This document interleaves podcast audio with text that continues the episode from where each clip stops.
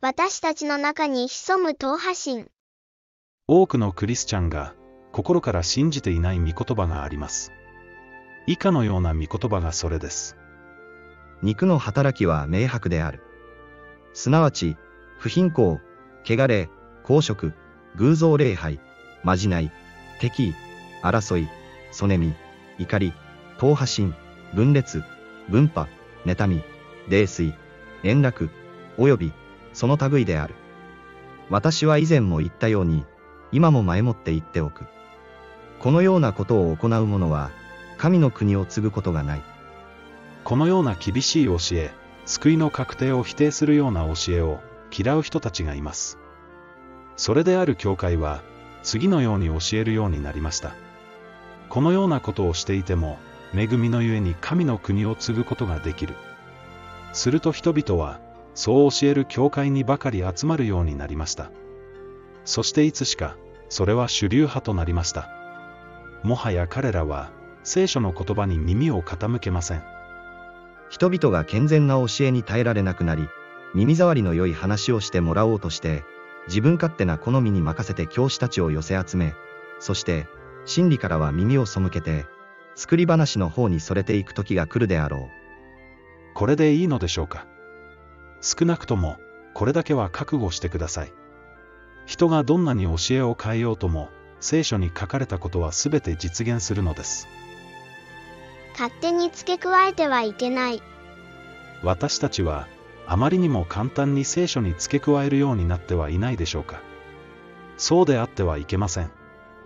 あなた方が知っている通り、すべて兄弟を憎む者は人殺しであり、人殺しはすべて、そのうちに永遠の命をとどめてはいない。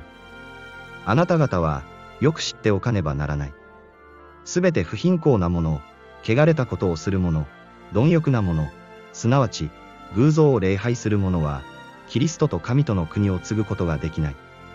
それとも、正しくない者が神の国を継ぐことはないのを知らないのか。間違ってはいけない。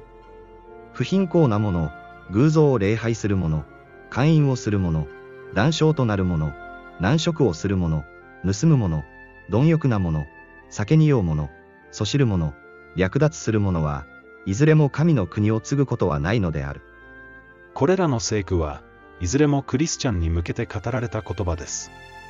たとえ私たちが耳を背けても、聖書の言葉が変わるわけではありません。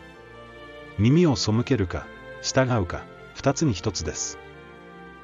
党派心。最初の聖句を、もう一度見てみましょう。党派心を持つ人は、神の国を継ぐことがない、そうはっきり書かれています。党派心とは、何も、党派を作ろうとすることだけではありません。党派に属することや、人の作った教理に従うことも、党派心なのです。パリサイ派の一番の失敗は何だったでしょうか。それは、教理を定めたことです。安息日に長い距離を歩いてはいけない。癒してもいけない。床を畳んでもいけない。すべて付け足された教理です。そのせいで、安息日に歩いたり、癒したり、床を畳ませたりしたイエス様をメシアとして受け入れることができなかったのです。教理は、時に真理を破壊します。現代の私たちはどうでしょうか。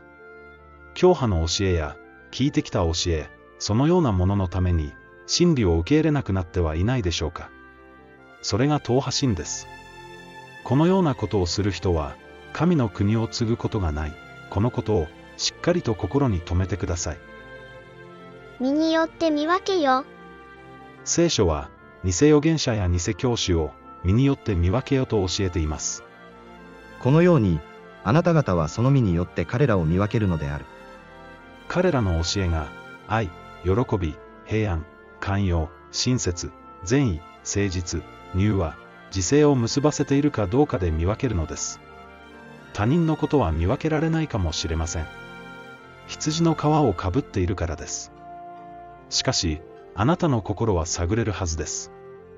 あなたが全然実を結んでいないのなら、教えが間違っている可能性があります。教えによって見分けよ。あなたが聖書に立ち返るなら、教えによって見分けることもできるでしょう。しかし、私たちは神から出たものである。神を知っている者は、私たちの言うことを聞き、神から出ない者は、私たちの言うことを聞かない。これによって、私たちは、真理の霊と迷いの霊との区別を知るのである。この手紙に書かれた教えを聞くかどうかで、真理の霊なのか、迷いの霊なのかが、区別できるのです。あなたの信頼する教師は、次の教えに、はい、と答えるでしょうか。罪を犯している者は皆、律法に違反しています。罪とは律法に違反することです。あなた方が知っている通り、キリストは罪を取り除くために現れたのであり、この方のうちに罪はありません。キリストにとどまる者は誰も、罪を犯しません。罪を犯す者は誰も、キリストを見たこともなく、知ってもいません。